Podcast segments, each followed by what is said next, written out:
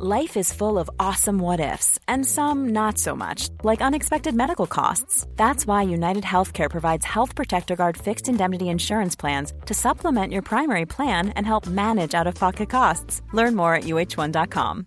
One size fits all seems like a good idea for clothes until you try them on. Same goes for healthcare. That's why United Healthcare offers flexible, budget friendly coverage for medical, vision, dental, and more. Learn more at uh1.com.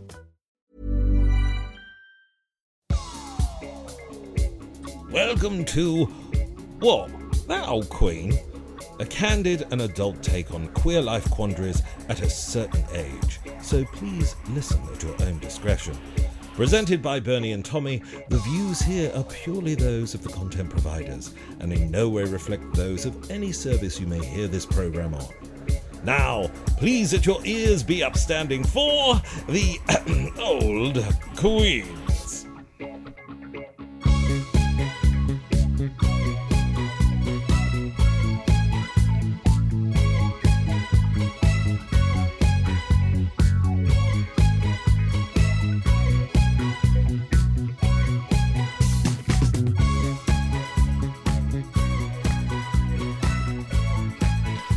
Hi, Tommy.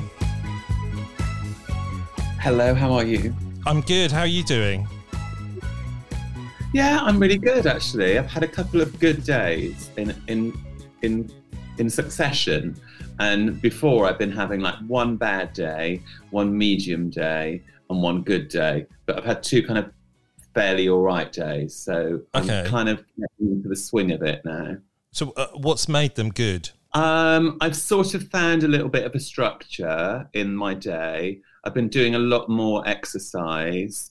Um, I've been doing a lot of baking, and I've sort of found ways to turn things off. I think so. I'm, my problem is that I'm getting a lot of messages and phone calls through, which is great and lovely, but it's quite distracting, and I can't sleep. And that's been the hardest thing about this whole process is not being able to sleep. But I turn my phone off and my computer off two hours before I go to bed and read a book. Right. Oh, that's nice. Yeah. So you wind down into sleeping. Hmm. yeah, and it's sort of working out for me now. Yeah, I normally do like a meditation before that kind of sets me to sleep, which which Yeah. stops me from overthinking. But then I but I tend to wake up two hours later. Well, the, I, before I started this new regime, I had a spliff, a codeine, and um, a bottle of wine, and I think I thought this is I can't keep this up.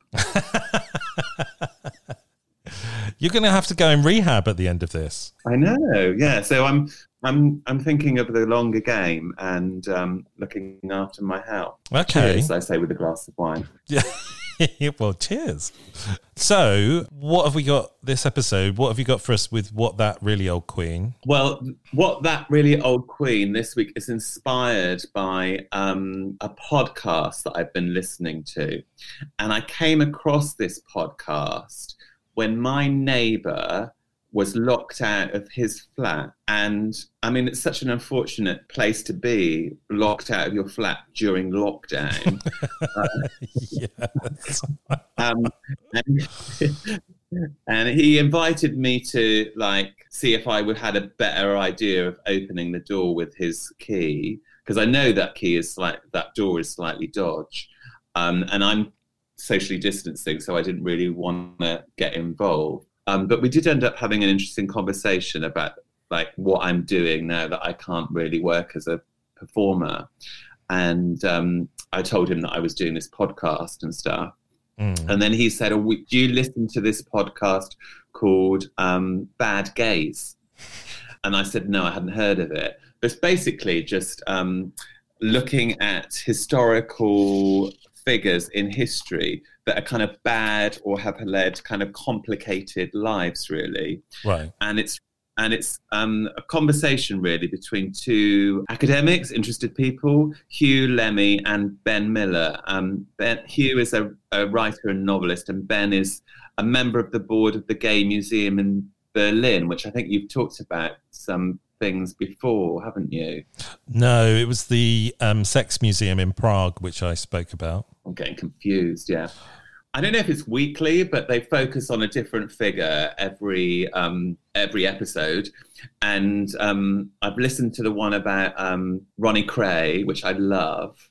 Um, and I've always had a soft spot for the Kray brothers. When I, I had to babysit my nephews once, and I didn't really know what to do with them, so I made up a musical because my my nephews are twins, and so I made up a musical um, about the Kray brothers' lives and got them to star as it, being like five year old twins. Um, but the one I want to talk about is. Uh, I'm not sure you I should be looking after kids. if you're doing musicals about criminals, I know, but there's so much glamour and well, there's a there was a lot it's- of like. I know why you did it. I know why you did it is because one of them dated Barbara Windsor, isn't it? Yeah, I love all of that stuff. Um, but the person that I want to focus on for this week is not Ronnie Kray. Um, it's Frederick the Great.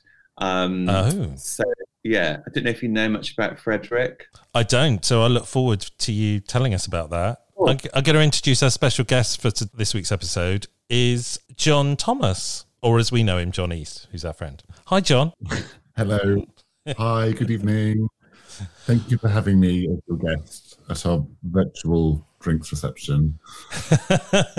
Well, Yeah, where, are, learning. where are you streaming in from? Uh, I'm streaming to you from East London. Um, so I'm just in my flat uh, for the foreseeable future. Like all of us. But it looks Yeah. like a very nice flat. So, Yes. So my, my landlord um, designs show homes for a living. So it's a fairly bougie uh, apartment. yes, it looks very bougie. Because I've been watching his fitness regime on Instagram. Have you You doing Yeah. daily workouts for everyone?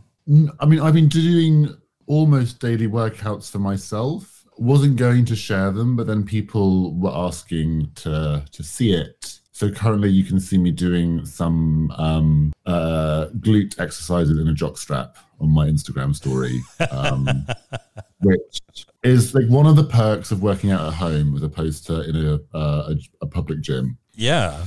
I mean, I do that in my gym. Do you Don't want in a jog? Um, I'm normally in chaps.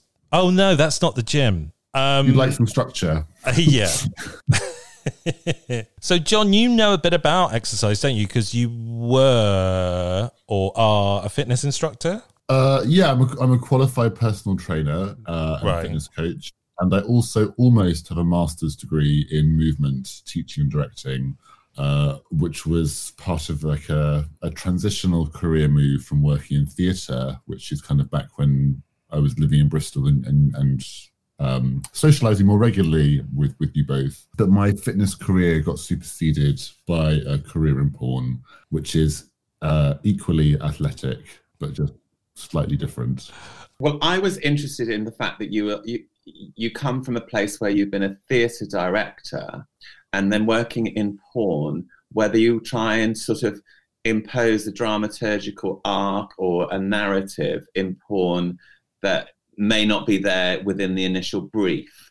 Because the kind of porn that I've watched and really enjoyed is when there's a little bit of a story, and I love I, lo- I love to see that played out. And I wondered whether you come in there and try to put that honest, honest, on a situation, or is it just a hardcore fuck? Like most of my my work to date is just a hardcore fuck because my the first year of my career was working for Tim Tales, so they just there's no storyline. It's just having sex. Mm. However, you could say there was a, an overarching uh, year long storyline involving myself and, and Tim Kruger, who's kind of the, the face and and um, and cock of Tim Tales. And there was like debate amongst uh, the fan base about whether we were actually in a relationship or not. Um, and over the course of the year, I think we had sex on camera like five times, which is quite unusual. Um, and it was also his first bareback fuck. So there's like a there's like you know a sort of behind the scenes narrative that can be read into the um, each visual um, episode. I mean, I think definitely having drama school training has been really helpful because, like, when you get thrown together with someone that you don't know and you have to work together, and you obviously like the thing that's for me is makes porn and, and like sex in my personal life really different is like one is about your connection with the person you're with, which is your sex in your private life. And the other, the most important thing is the relationship between the performer and the viewer. So actually what's happening between the two of you as, as performers in porn isn't that important, but what you're conveying like via the camera uh, and a screen is really important. So the ability to potentially convey chemistry that might not naturally exist is something that I think has done me quite well in terms of being received by fans or viewers. But I do I do really want to make narrative porn. I want to be in a film where I play like a character that goes on an adventure or delivers a mm. Or something. Because the porn that I I watch mostly is straight porn, and that seems to have more of a narrative in it. I think. Yeah, my perception. I think there is like I'm reading a really good book about uh, mas- uh, constructions of masculinity in gay porn and like via gay pornography from like the nine well like from the early 20th century onwards, and I think there's like there's a weird like sub genres of porn or subcultures, and it depends on the audience. So lot, there's there's a very big um, heterosexual female market for gay porn, which I think tends to be the kind of porn that is more narrative based and more emotional or more um, tender because it's like what's sexy is seeing men being vulnerable, whereas potentially a lot of the porn that's designed for a purely male market is the kind of like bump and grind hardcore fuck scenario. I really like the moment in the film um, "The Kids Are All Right" um, with Annette Bening and Julia um, and Julianne Moore. Yes, um, and then they're playing a lesbian couple, and they get off by watching gay porn together. Yeah, I remember. Yes, I think that's really wonderful. Uh, I was at the GayVN Awards in, January and was kind of surprised because they had there's a lot of like big, really big like female fans. I don't know whether they're straight or lesbian. I didn't discover, but yeah, there's something kind of really fun about something that I've always thought of as being like a very male man, or not even not male, but like being a gay man involves being male, but that like pleasure can be found in my deviant sexuality from the norm amongst other groups of people is, is quite cool, I think. Mm. I haven't really watched a lot of straight porn though. I'm not saying that I've watched a lot, but I've but given a choice, I'd probably prefer to watch the straight porn because of the narrative or a sense of story. A sense of story, but also, yeah, I prefer, I like to watch it from the moment where I like it when they start with their clothes on, and then you get to see them undress. Yes, like the moment where they take off the sh- shirt, you know, that's the best bit for me. Like that moment is about 10 seconds long, but I yeah, love Yeah, No, that, that I really like your Instagram feed when you were doing it, your exercise with your shorts and then you yeah. pull the shorts down. It's so much more exciting for me than watching you without the shorts at the beginning. Yeah. Um, yeah, yeah, yeah, yeah. You're all about the preamble, aren't you, Tommy? Probably. Yeah. So you've also got a massive following on Instagram as well, haven't you, um, John? What what came first, porn star or I Instagram? well, obviously you have, Tommy.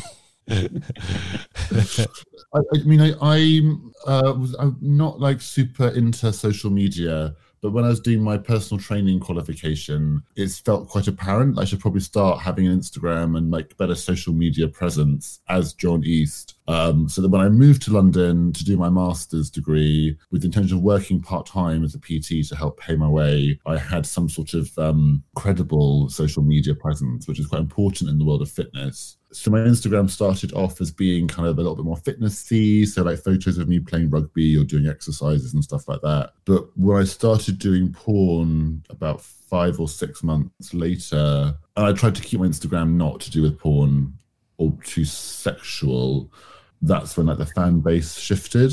So, but I've kept my real name for Instagram. For me, like Instagram is my entire life, which includes porn, whereas right. my Twitter is like a, is purely work related, I guess. Sure. I don't kind of share like what I'm doing with my friends or my family on there. Whereas Instagram is kind of everything because I guess I want to sort of normalize like sex as part of a complete life rather than a secret or shameful side of oneself. Totally. I think what comes through quite nicely with the way that you present yourself and your ideas is the lack of shame. Yeah. I mean, shame is absolutely something I have, and and I, I, think it's partly why I went into porn in the end was to to challenge that. That my dad was a priest in the Church of England, but he had an affair and, and left, which wasn't very priestly behavior. And then I went to a Roman Catholic school with a very, well, a really shit like sex and relationship education curriculum. Whether you were male, female, straight, or gay, I, I just think you would have left that school with a really unhelpful sense of, of your body and ideas around desire and love and sex and reproduction and sexual health. And so I think it took a really long time for me to overcome those notions of shame, and it's still something that I, I battle with with now. But I guess I kind of want to very openly be someone who can promote sex in a positive way I guess I was taught that, like in the past, like if you did porn or, or sex work, it was because you'd like reached rock bottom. Mm. Uh, and so I guess it was important for me to be like, no, I've made a really conscious choice to do this at a point in my life when I had no need to, apart from desire. And I love my job, and it's not something that I do because I was stuck for money or had no other options, like whatever the kind of uh, preamble I was sold by like my my parents or my teachers.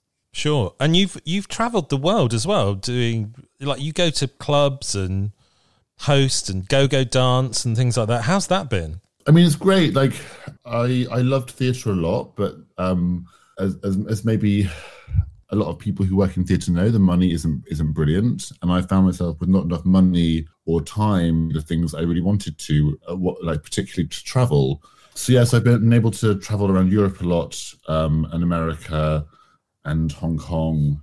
And like go-go dancing is one of the things I probably love most. It's like a super interactive and exciting way to meet people who might be fans or, or might just be other members of, of like the LGBTQ plus community. I just, I mean, I think, I mean, I love nightlife. For me, like the art, a massive, mass, massive um, family of performers and and and makers that includes go-go dancers and people who make porn alongside actors and writers and designers and beans. Um, and I think queer nightlife is some of the most like exciting and and rebellious forms of art that exist. Yeah. Uh, I just I love the live experience, which is what I got in theatre and is what I get from go-go dancing. And that's actually what I'm finding quite difficult about this situation is because I love the unruliness of things. And actually, you can't really be unruly in this situation that we're in at the moment without actually endangering the wider picture, really. And so we all have to just stay indoors for the foreseeable future. Yeah. But I'm finding ways around that, and I'm sure you are too. Yeah, how has yeah. lockdown affected you? I mean, it's obviously affected everyone.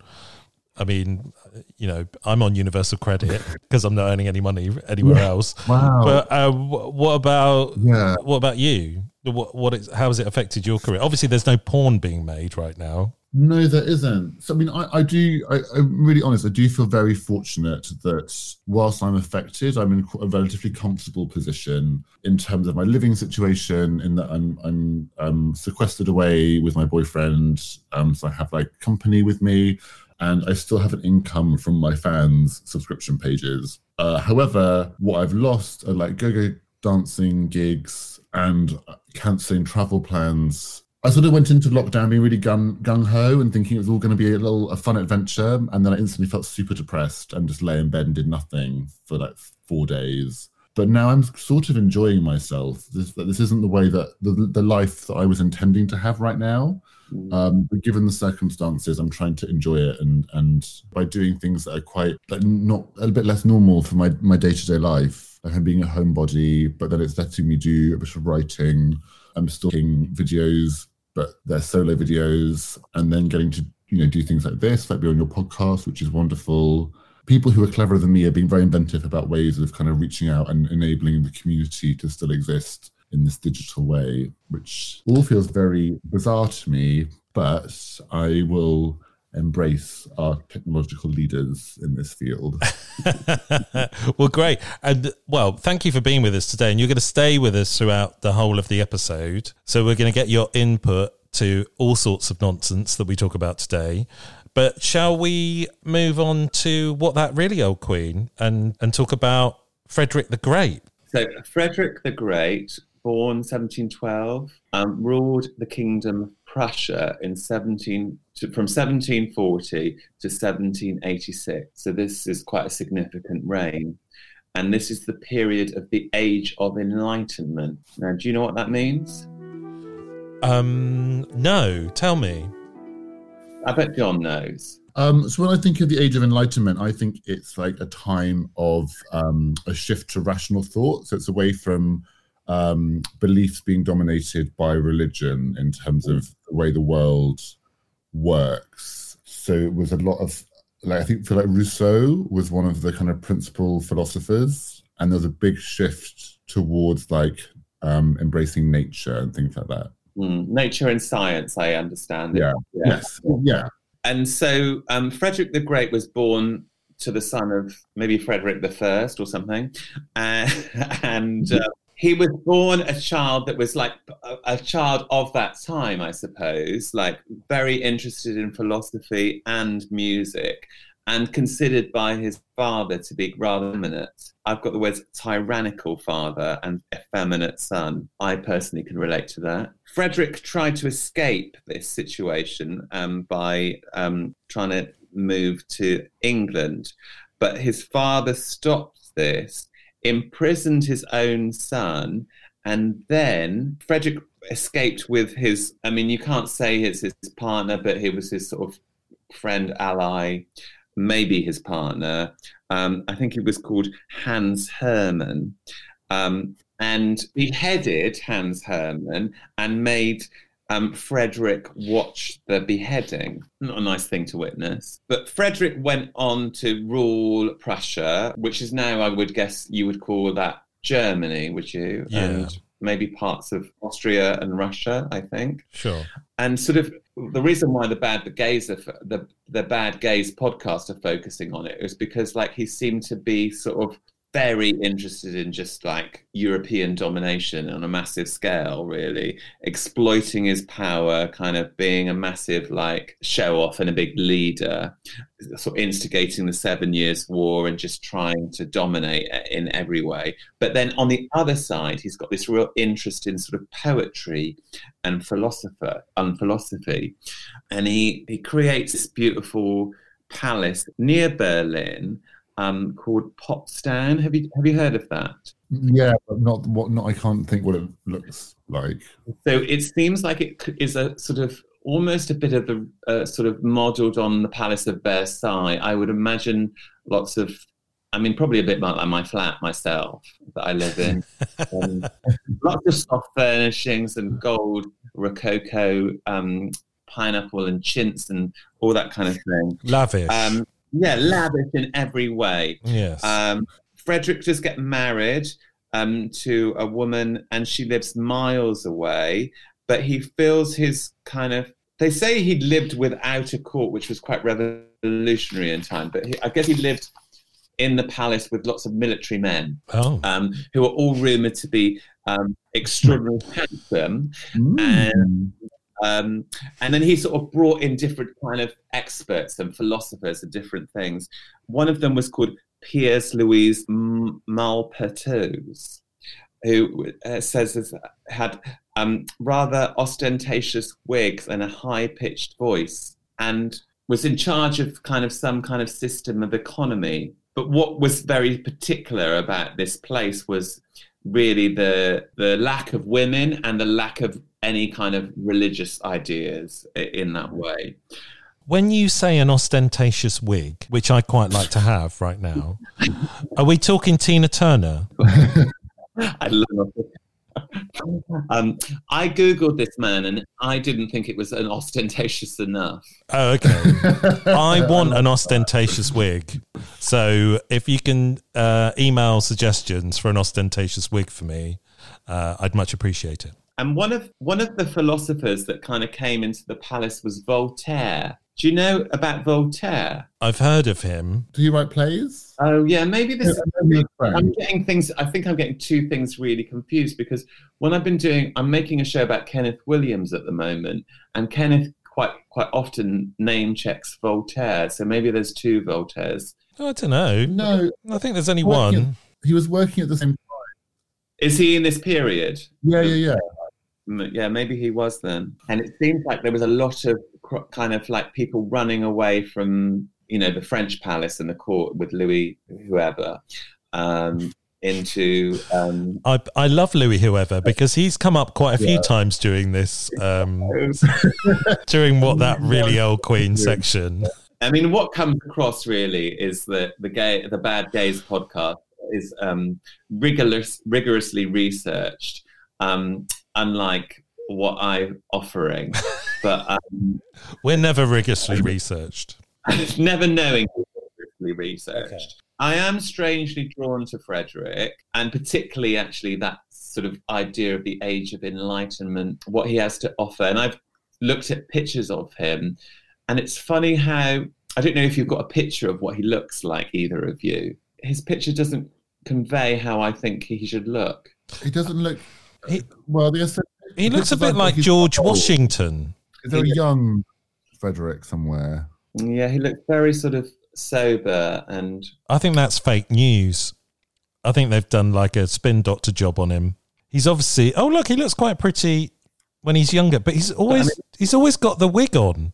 But that's what the portraits are fake news in that way, really. Yeah. They're what they're what they're trying to communicate to the nation. So you know, we can have our own idea of what he could look like. He's always in uniform with that hat on, with like a Napoleonic hat on. Um, yeah, and I think that's what he's famous for. Really, is that he was famous for really managing to organize warfare in a massive way. Wow! So he kind of orchestrated like all of the people of Prussia. You know, he he created a massive army and kind of European domination. I guess like organized it rather than it just being a kind of bum fight. Right. What else drew you to him? Well, I like anyone. I don't know if he was responsible for being for for, for kind of um, titling himself Frederick the Great, but I like anyone that has the audacity to kind of. It's a shame we don't do that ourselves so much nowadays. Well, yeah. I, I, guess you can on your Grindr profile. Yes, I mean that's on your passport. Uh, yeah, I'm Bernie the Ignatius a, a, colleague at work refers to me as the mighty Tom Marchman, and I love that, but also it feels a bit like I can't quite fit that. Yeah, I'm not sure. No, I think it's appropriate. What? Yeah, I think it's appropriate. Um, I've been um, called irrepressible. I'm not quite sure that's quite right for me. What have you been described as, Johnny? Um, many things by many different people. Um, I mean, uh, obviously, keep it clean. No, you oh, don't okay. have to at all. Um, you don't have to at all. We're explicit. It's uh, fine.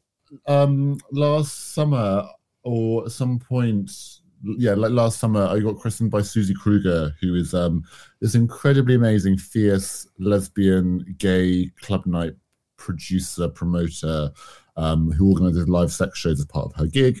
Um, and she was promoting me as uh, Super Pig Bottom John Thomas, um, which was quite a mouthful, um, and stuck, stuck from like the summer into the autumn.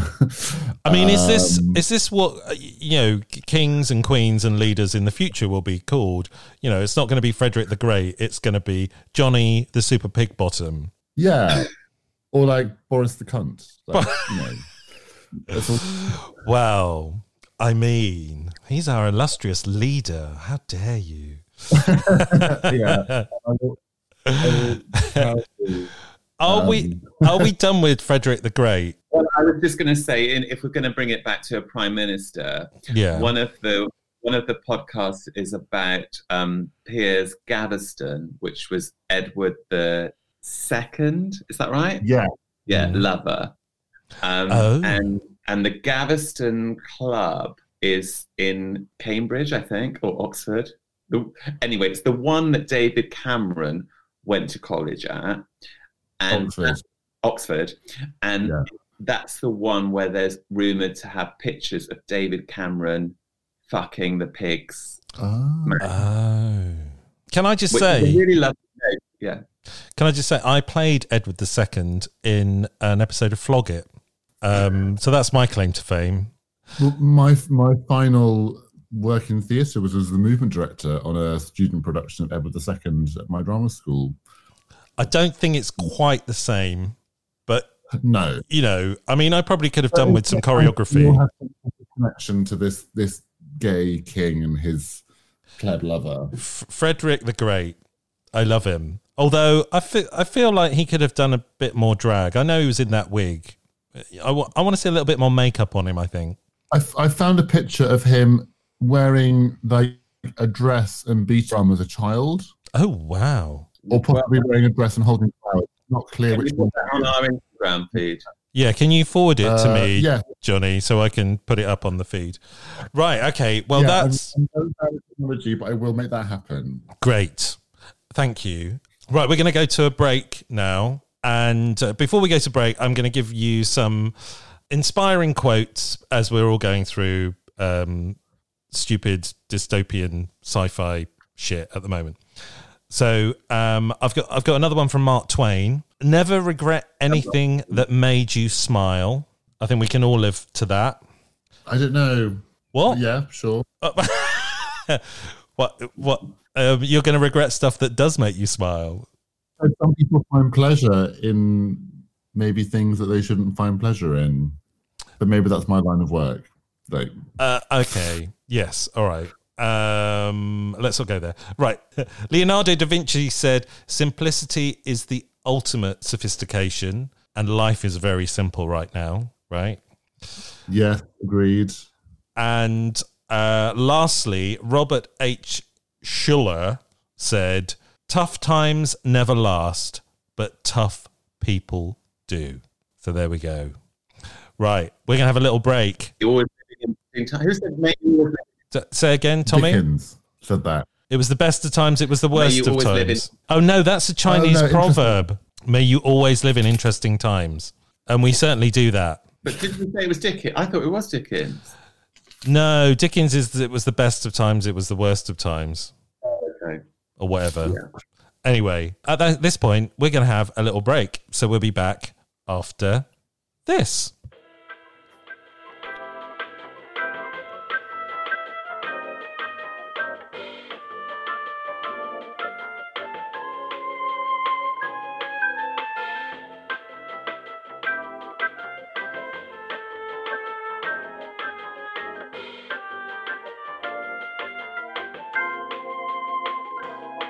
Right.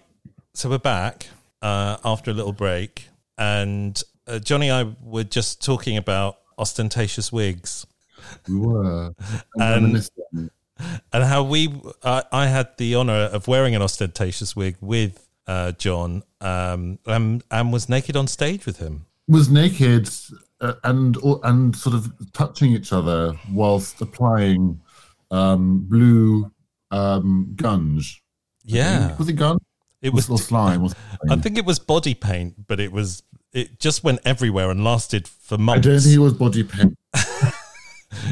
don't you?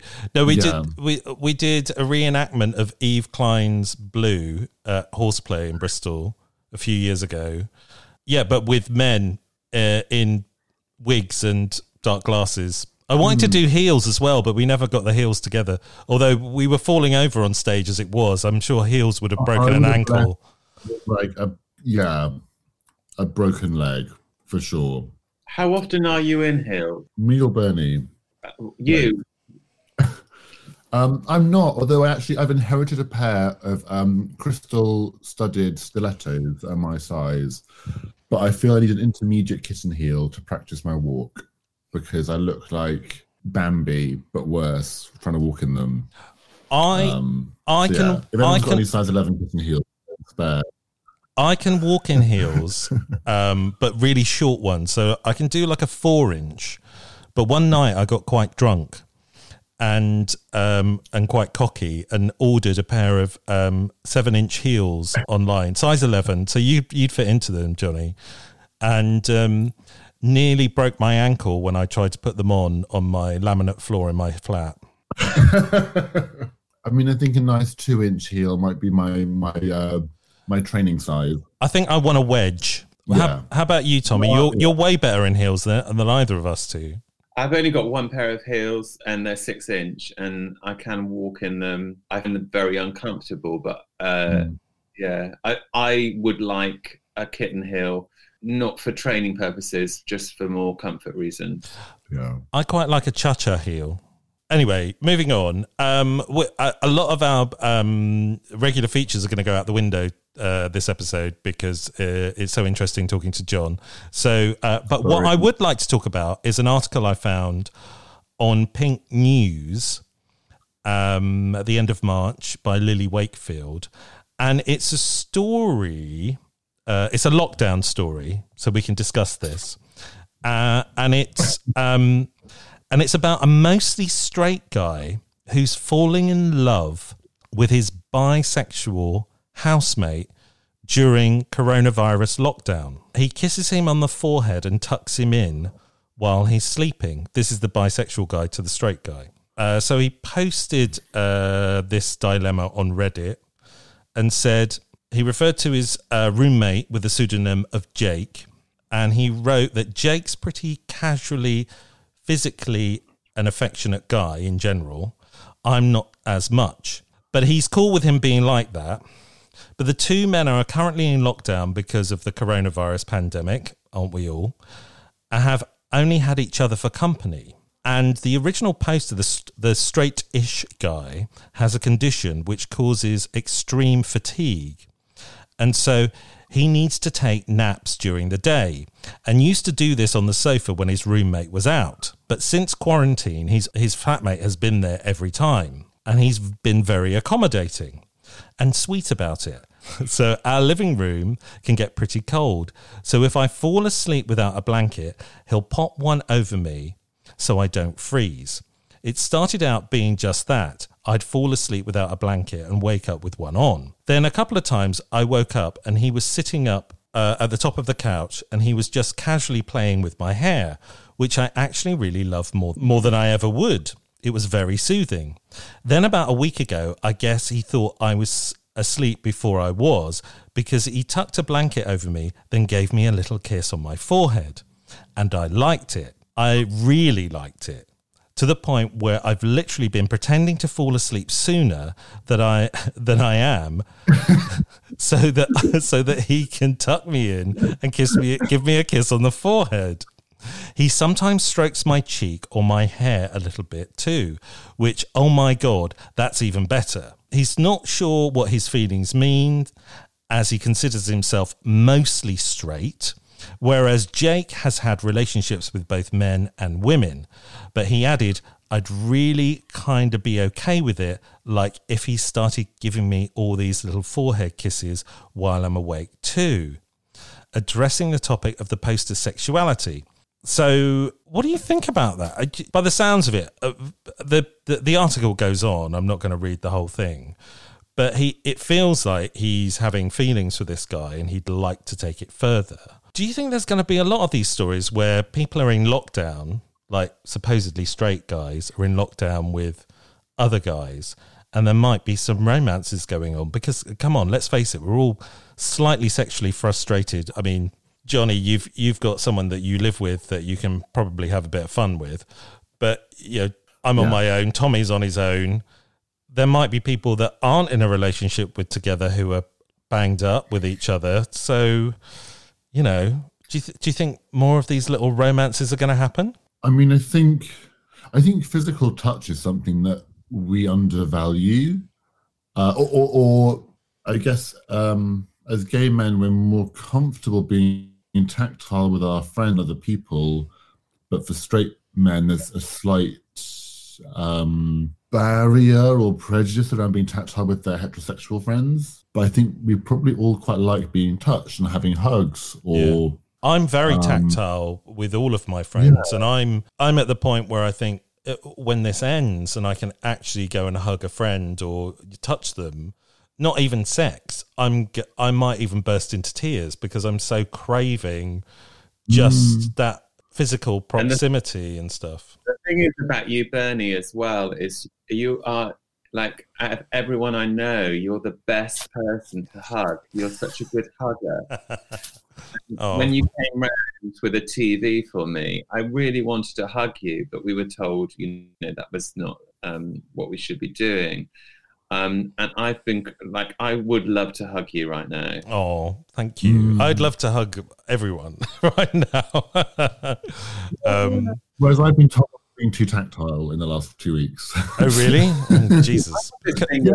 Come and move in um, with me, John. I'll readjust my quarantine status and re-register with I don't know, like Big Brother to be yes. allowed to travel to school. Okay. Um, but I, I just think people will touch each other in like platonic ways or in sexual ways that people might not be expecting, whether that's male, female, female, female, male, male, um, or other like relationships. If this goes on for a long time, I mean, it sounds like this guy and his flatmate didn't wait particularly long into social isolation to be getting intimate with each other. No. like it maybe not all a lot. I mean, I feel like it's been bubbling under for it's interesting while. That what he said, yeah. Although it's interesting that he said what he says he likes is being kissed on the forehead and having his hair played with, which aren't like overtly sexual or sexualized acts. It's not kissing on the lips. It's not like um, a massage or something like that. It's mm-hmm. still kind of. I mean, it's kind of like how you how I would probably treat my friends. Yeah, in a way. It's um, just affection, isn't it? Yeah. But I'm thinking of fly where there's this fly that has been hovering around my flat and it's settling on me. And usually, of course, I would find that disgusting. But because it just sort of sits on sits on my hand or something when I'm typing, or like it's around and it wants to touch me, and I have I've just let it let let it let it settle on my hand because I'm enjoying that sensation. Tommy, what are you saying? Are you having a sexual relationship with a fly? Is this Freddy the Fly? I, well, Danny it, the it Fly appeared last. It, it, appeared last week, Danny the Fly, and it's still around. And I and I have checked, and it's three weeks for a fly's life. So oh. I feel oh. like we're we're in it together for a while, anyway. I mean, you're his life partner. I know. We've got a responsibility together. anyway, should we do some agony aunt questions? Mm. Okay. Can I just say, as a closing point, if being quarantined with your flatmates or strangers encourages people to be more open-minded about the like spectrum of sexuality, that's another positive to come from this pandemic. I would say. Totally, I think. Um, Beautiful I, point, John. I think we. I think this whole thing is going to make everybody reevaluate their lives, reevaluate how we live our lives, and and how we conduct yeah. ourselves as well. It's yeah, it's going to be quite interesting when this whole thing finishes. Mm. Yeah. Anyway, are you ready for some questions uh, for yeah. Queens of Agony? Right, dear old queens, what do you think? Oh, and John, obviously. No, I can be an old queen. My friend laughed when I told her I was going to be on this show. She was like, "Are you an old queen? Is that why you're on it?" Uh, well, none of us are old. Well, no, I'm the old queen. Everybody else is younger, so it, it, you know, you, you guys are honorary well, old queens. I've just been nominated best dad, so yeah. Wow. Um, I'm an old queen. Right, I'm right behind you, Bernie. um, hang on a minute. You've been nominated best daddy. Where was my nomination? Yeah, the Prowler European Porn Awards. Oh, okay. I need I need to get my porn career started for that. Yeah. Yeah. Okay. Okay. Well, you know, my voiceover career is over, so you know maybe porn is the way to go for me. Audio porn, Bernie. What? You can make audio porn. Oh yeah. Oh, maybe I could. I mean, you mm. definitely could. There would absolutely be a market for ASMR sensory or like audio described or just like verbal recordings of big gruff voice daddy bear then okay me. well uh, i'm going to think about that anyway queens of agony yeah dear old queens what do you think about young guys 18 to 21 dating older guys daddies 35 plus men I was in an online chat room and was really shocked to see people saying a relationship between a 19 year old and a 43 plus man is wrong, abnormal, and gross. These were not isolated voices. They were talking about uh, age gaps in general, but particularly about people that young being too naive for a relationship with a man who is considerably older than themselves and would have too much power over them and possibly prey on them probably it would be fine for them if the younger guys were 30 plus or so. I don't understand this reaction. I'm from Brazil. I notice age gaps are seen radically different in comparison in English speaking countries, though I might be wrong. I think this issue is a no brainer and fine, but some people react as if it were like having sex with a dog. Smells of prejudice and puritanism to me.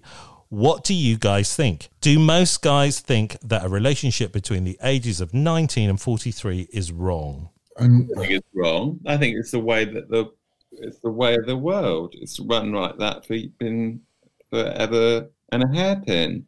I, I mean, I'm also like every relationship is individual. So, like, I'm not saying that all 19 year olds and all 43 year olds should be partnered up. And there's going to be versions of that relationship that work and versions that don't. I mean, at the moment, big fantasy is is is younger guys, whereas when I was younger, it was older guys. And maybe you guys have some experience. I'm currently the older boyfriend in a relationship, although the age gap isn't that big. But there's some things about being an older partner with a younger boyfriend that are tricky Whereas when you're the younger partner, it feels a little bit easier somehow. Yeah, maybe. Like, maybe because you get looked after a bit more, and it's fun. And like, but if you're older, you kind of have this like slightly difficult cultural gap. Yeah, I think, uh, but also I think there's more of a stigma for the older guy because, um, yeah. So my last long-term relationship was with a guy who was considerably younger than I was, yeah. and and the thing is, is that he really pushed us having that relationship. It wasn't me who was manipulating him to have that relationship. I thought the age gap was too big. I didn't. I didn't think it was going to be serious. But he really wanted us to have a relationship. So I think their presumptions in this chat room are really wrong because it's not necessarily older guys preying on younger guys. I think it's just two people meeting, whatever age they are, and and then deciding whether they can have a relationship with each other or not. Yeah. I, I mean, personally, I've had, like, when I was younger, I, although I didn't have as much interest in me as I've had since I've been 40 plus from all sorts of guys, whatever age. You yeah. know, it's, it's, and I, and I think some of that is because as an older guy, you're slightly more, you are more confident in who you are. And that becomes quite attractive to people. Yeah. Yes, agreed. I mean, I, th- I, think the prejudice around age gaps is really interesting because it is based on this assumption that all age gap relationships are based on some kind of generic something that's exploitative for, to I don't know, like daddy son fantasy, whatever it might be, as if like all relationships follow a template, which they they don't. So I can perfectly well think of of it of um, big age gap relationships where there is some kind of power dynamic that's really um, not good. Mm. But I can also imagine really wonderful, like loving relationships. But then, like you say, like where the younger partner is is instigating it. I guess the problem is like, do you want to date someone because they're forty five or because they're nineteen, or do you want to date that person because they're that person in all of their fullness of, of character and worldview and things like that? Exactly. But I think there's something about the way that you, the way that you perceive yourself within that relationship as well. Like, I think that how you want to present yourself, maybe to the outside world, or maybe how you want to fit in with that person, that could be part of an age. Uh, you could put, you could contextualize it within an age frame as well, or you could contextualize it within a kind of feminine masculine thing, or you contextualize yeah. it in, you know, there's multiple ways that you can do that. Mm. Yeah, totally. I mean, uh, psychologically, I I think I would rather be in a relationship with someone uh, who is probably sim. I mean, I mean, I I think I'm a victim of what society sees me as, uh, and I think if yes. my partner is too young, then I worry about how society sees me. And I think I would feel much more comfortable with. A, I mean, at my age, everyone's going to be younger than me, but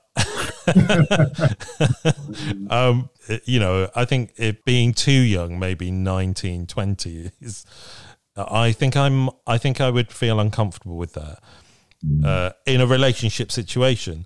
Maybe not if we're just having sex. Yeah. But it, in a, if it was going to be a long term thing, unless I was really in love with that person, I felt comfortable with that person, I think I'd be thinking twice about what kind of mm-hmm. relationship I could have with them, and that's not because of me. And that, and I, I'm being completely honest here. I think I could probably have an amazing relationship with someone that age. There are cultural differences which yeah. you have to pick up on, but I'm a victim of what society thinks I am, and I I worry about what society thinks I am if I'm dating someone that young. Absolutely. Well, we're only in like we only live in a certain society, like the other other um, societies and cultures that view age and sexuality very differently. I worked with this amazing woman who was talking about like how the older women were like seen as a way of like testing out the young men so that they and so they had their pick of like all the young men so that they could train them up so that, that they could then part and be beautiful lovers and very productive in terms of um, child child rearing. I mean, I love the song by um, Candi Staton called "I'd Rather Be an Old Man's Sweetheart Than a Young Man's Fool." And I think it's on our playlist on uh, Spotify, the What That Old Queen playlist. And I think that just says it all, really. Um, we're going to stick with an age theme. I think there's quite an age theme in some of these questions. So uh, we'll move on to the next one. Dear old queens and Johnny, I feel a certain societal expectation that now uh, that I'm 30, I should really be settling down with a partner and establishing a serious relationship with someone. That is, the serious relationship that I might potentially take to my grave. He's talking a lifetime relationship. But what if I don't want this at the moment? What if I want to continue enjoying being single? Focusing on friends, my career, my health and fitness, and casual meetups. Am I risking something by not investing in a serious relationship at this age?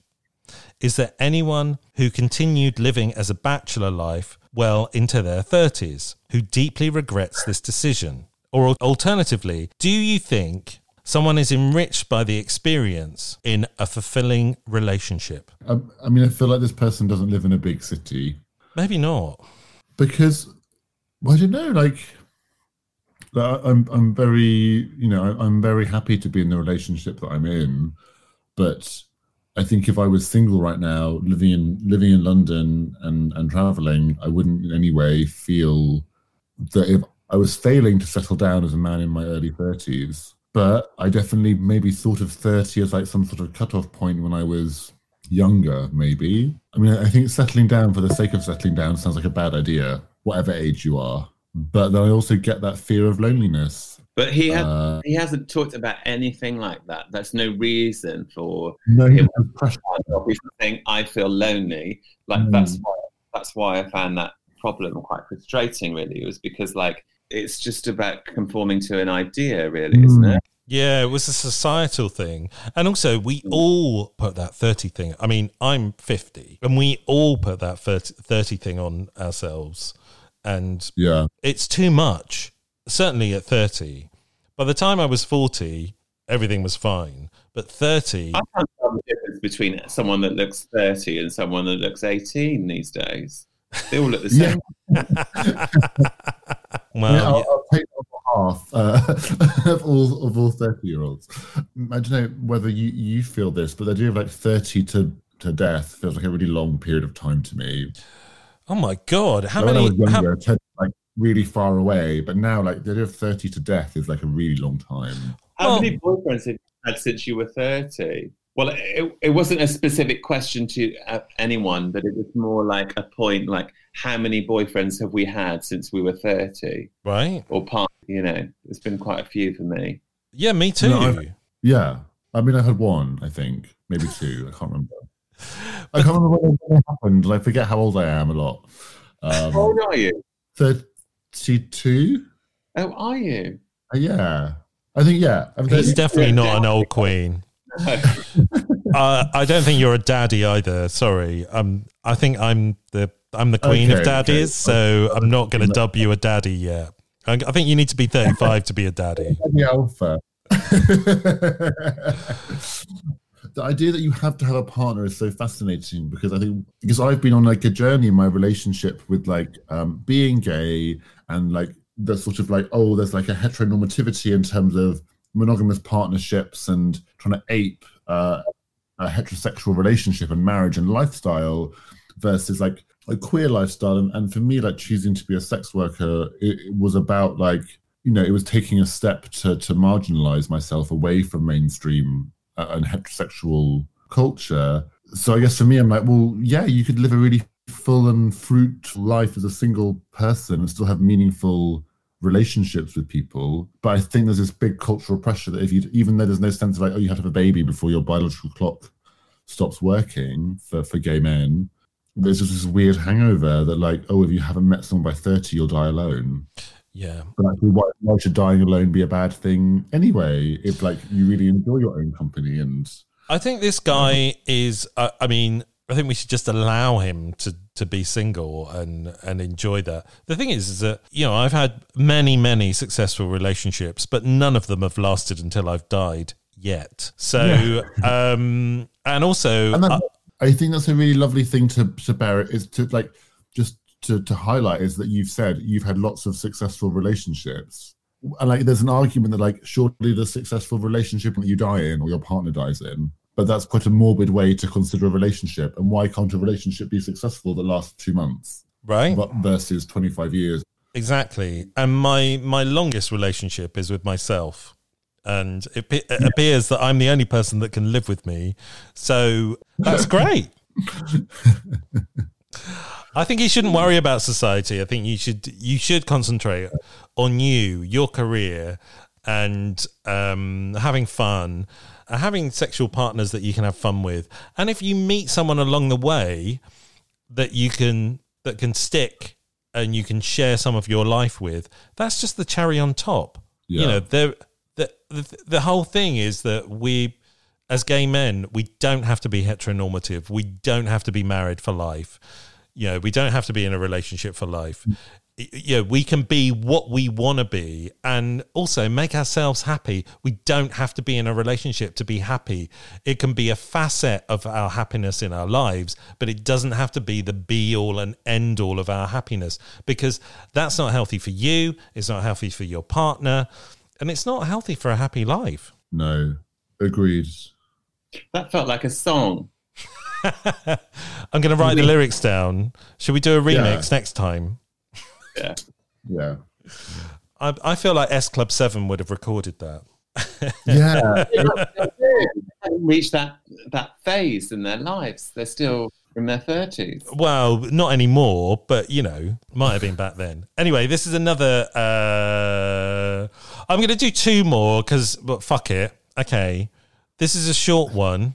Dear old queens, why do some straight men feel they need to remind us that they're not gay when we don't even care? I, I, I, love that one. There's more. There's more to this. I gave this guy at work, to whom I've known for a while now, a compliment on his outfit. His reply was, "You know I'm not gay, right? I'm still recovering." Wow. I think that says more about him than it does about you. Yeah, I d- I don't really meet straight men in my life anymore. It's like it's like a quite a nice thing. Oh, I think I love a straight man. but like, and I feel like the straight men that I meet and engage with are people who are super comfortable in their sexuality. Yeah, that they wouldn't need to point out that they're straight. It, it feels like having to point out that you're straight is like a defense mechanism to me. Is how it comes across. Mm. What about you, Tommy? Oh, I think I still come across straight men. I, I, I find a lot of straight men quite difficult, and I'd rather, like, I just rather be in a space with queer people, like, yeah, yeah. In, in terms of like a, a sort of social party space. I just want to be with queer people. Yes. Um, yeah, in terms of just being a convivial, like queer people or women, like heterosexual women, um, straight men. I like there are there are a few exceptions, of course. Um, I've got straight male friends, but yeah, I I I would just be like quite blunt to that straight colleague and just say, well, you know, I don't fancy you, right? Uh, or uh, you know, I'm not why why would you think I would be interested in you? Again, I feel that it, it says more about him than it does about the guy because I think it he's obviously not safe in his sexuality if he's if he's protesting too much. I mm. remember when I was younger, um, kind of socializing with uh, a lot of straight guys, and them saying things like, "I don't really like gay men, but Bernie's all right," or th- or things like, "If I was gay, I'd sleep with Bernie." I mean, and it's just like, how, how, do you know I want to sleep with you? yeah. yeah, yeah, yeah, yeah. Uh, you know, yeah. just because I'm gay doesn't mean I'm going to sleep with any old um, Tom, Dick, or straight guy.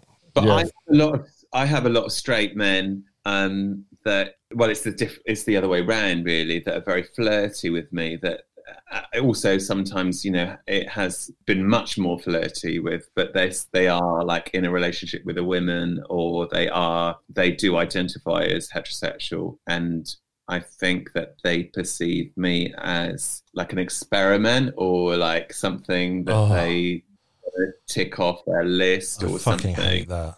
I haven't experienced. You haven't, or you have? I haven't. I have a friend who's a gay man who is now regularly having threesomes with the heterosexual couple who are his friends. But I think it's a very different scenario. And, and again, I think I sort of wish that I like, I feel very comfortable in my sexuality, but I wish I wish I was like more like sexually open minded than I am somehow. In terms of you know being able to have sex with uh, like a bi couple or or with women. Like, I find okay. women I can I can find some women very beautiful, but I don't really have sexual desire for them. No. But like when I was a lot younger, I felt like I was probably a bisexual person. But I think I felt I became conditioned to be because that was better or more proper than being like I definitely felt there was a binary but you're straight or you're gay. Yeah. You're one or the other. And I really admire people who exist beyond the binary, even if that is they're 99% straight or 99% gay. But I never feel the need to point out to a heterosexual woman that, oh, I'm gay, if they tell me that they like my outfit or anything like that. Right, exactly. Um, I think I don't mind the idea of having sex with a with a straight couple, whether where the guy is is gay, you know, it's kind of like a, a bit of a bisexual threesome. What I do mm. take offense to is being a straight man's experiment. That's kind of that kind of pisses me off. It's just like I don't I don't want to be your experiment. I want to be you know, just because you're straight, uh, I doesn't mean and I'm gay doesn't mean I want to have sex with you. For, for sure. But I guess if you didn't, but the problem is if you didn't know you're the experiment, it's a different thing. Like, oh, like I'm sure they might have all been experiments for people at some point without knowing it, but to be told, "Oh, I'd like to try it with a guy," you'll do, isn't exactly. Me. Yeah, I don't want to be. Androgynous come on that, that I'm looking for. Uh, I don't want to be you'll do. I have to point out it wasn't ever framed like that for me. Okay, good. Yeah. Anyway, final question. Right, dear old queens, if you were into a guy over 35 and he told you that he's never been in a relationship, would that be a red flag for you? Would you proceed with caution or would you hit the brakes on right there and then? Or maybe it wouldn't matter. What do you think? I would proceed. Like, I would proceed. Like, yeah, I mean, I haven't had a relationship for a number of years, but if uh, if I was into someone, I wouldn't want them to think that that was a red light spells danger. Yeah, but also aren't, aren't there pluses? Can you like, um, like unintentionally? I've, I've I'm one of those people that's I, I don't know. I, I think it's perceived as being fortunate. I'm generally in a relationship rather than like single for a really long time. But like then surely my experience of, of love and affection relations is clouded by a plethora of people that have been before. And in many ways, surely a clean slate is far more attractive rather than someone being like, oh, well, in relationship number two, we used to do this every morning. Or in relationship number five, you know, we talked about our feelings like this. Like that's people that are very, uh, they're very focused around their work, and they they're not open to the, like they haven't opened themselves up to that possibility of being in a relationship, just mm. because they are really determined and they want to work. And actually, that's a very attractive quality for me. Yeah. You know, someone about work or the thing that they do. And, and so why not? Yeah, totally. Yeah. I uh, if, if you like someone and you're thinking of progressing into dating, relationship, whatever, then whatever's gone before with them is not an issue. I d- I don't know why you're looking at the history. I mean, you know, it could be the other extreme that you're looking at someone who's had too many relationships, mm. you know, and or that's going to put you off. And children. Yeah, it's just like you know, each it's about the person. It's not about what their history is, to be honest. Mm. And also, like, you're probably never gonna if you write a, a to do a, a, a desirable, you know, requirements of your potential partner, you're probably never going to find that person. And so everyone you meet, you have to take as they come, like what's and all. Everything's a compromise, and there is n- the, the one that perfect one does not exist. Can, the, it's, it's, it's, it's warts and all. Like if I remember being like, my boyfriend's going to be like this, and he's going to do that, and his job will be this, and we'll meet here, and our wedding will be that, and it's like, well, if that's your goal, then all you will be doing is compromising. Mm-hmm. Whereas if you you meet people by chance or you know through your social circles or your your work or your passions then you might meet someone who surprises you and you're surprised to fall in love with them uh, that to me is m- more more exciting than having your tick list of they need to have had a minimum of two previous relationships but no more than three um, because then you're probably not looking for more than diana and less than madonna I'm I'm going to use that more than Diana, less than Madonna. That's I'm actually yeah. I'm mm, I think I am Madonna. I probably have more than Madonna. So yeah, I don't. I'm yeah, maybe not. Yeah, just think of the person. It's the person. It's not what's happened to them in the past. We're all agreed. Yeah. Okay. with this problem section, we don't really we've we've all been quite universal in our opinions. Well, that's because we're right. that's why people write into us for this advice. And that's why other people who would be like, no, uh, not being in a relationship, you shouldn't trust them because they're emotionally dead somehow. They won't know how to treat and respect you, blah, blah, blah, blah, blah. But I'm like, no, like, yeah. that's the danger you, you run, but potentially it might be the fucking greatest boyfriend of all time. Exactly. Okay, and on that note, but it's the end of our show. It's been lovely having uh, John Thomas with us. Um, thank, you. thank you for being with us. I was meant to be in Bristol this weekend, and it's actually been super lovely to see via this website and talk to you both. It's been really, really lovely for me personally. So thank you very much for having me. It's been lovely for us as well. It's been a treat. Yay! so with that, um, and I look forward to coming both of you. I, I want a big cuddle when I see you and this is all over. okay, please like, share, subscribe. If you'd like to donate to our Patreon account so we can keep going, that would be amazing. As I said, I'm on Universal Credit, so is Tommy. So, uh, you know, uh, the coffers are empty right now because of Corona. But please keep listening and uh, we will see you next time on That Old Queen. Say goodbye, John. Goodbye. Say goodbye, Tommy. Goodbye. Say goodbye, Bernie. goodbye, Bernie. we'll see you next time on What That Old Queen.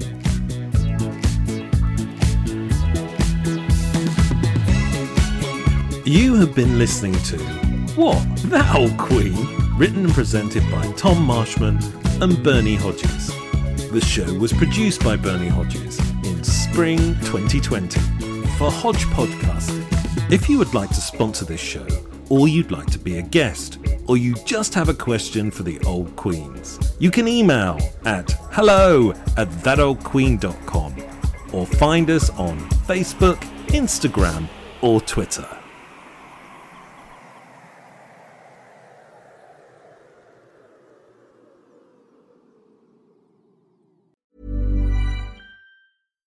Deserves the best, and there's no better place to shop for Mother's Day than Whole Foods Market. They're your destination for unbeatable savings, from premium gifts to show-stopping flowers and irresistible desserts. Start by saving 33% with Prime on all body care and candles. Then get a 15-stem bunch of tulips for just $9.99 each with Prime. Round out Mom's menu with festive rosé, irresistible berry chantilly cake, and more special treats. Come celebrate Mother's Day at Whole Foods Market. Ever catch yourself eating the same flavorless dinner three days in a row?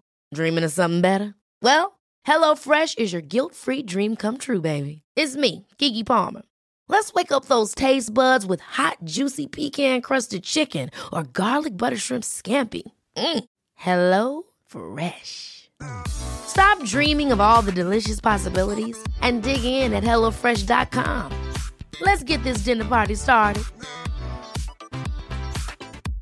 Imagine the softest sheets you've ever felt. Now imagine them getting even softer over time. That's what you'll feel with Boll and Branch's organic cotton sheets. In a recent customer survey, 96% replied that Bowl and Branch sheets get softer with every wash. Start getting your best night's sleep in these sheets that get softer and softer for years to come. Try their sheets with a 30-night guarantee. Plus, get 15% off your first order at bollandbranch.com. Code BUTTERY. Exclusions apply. See site for details.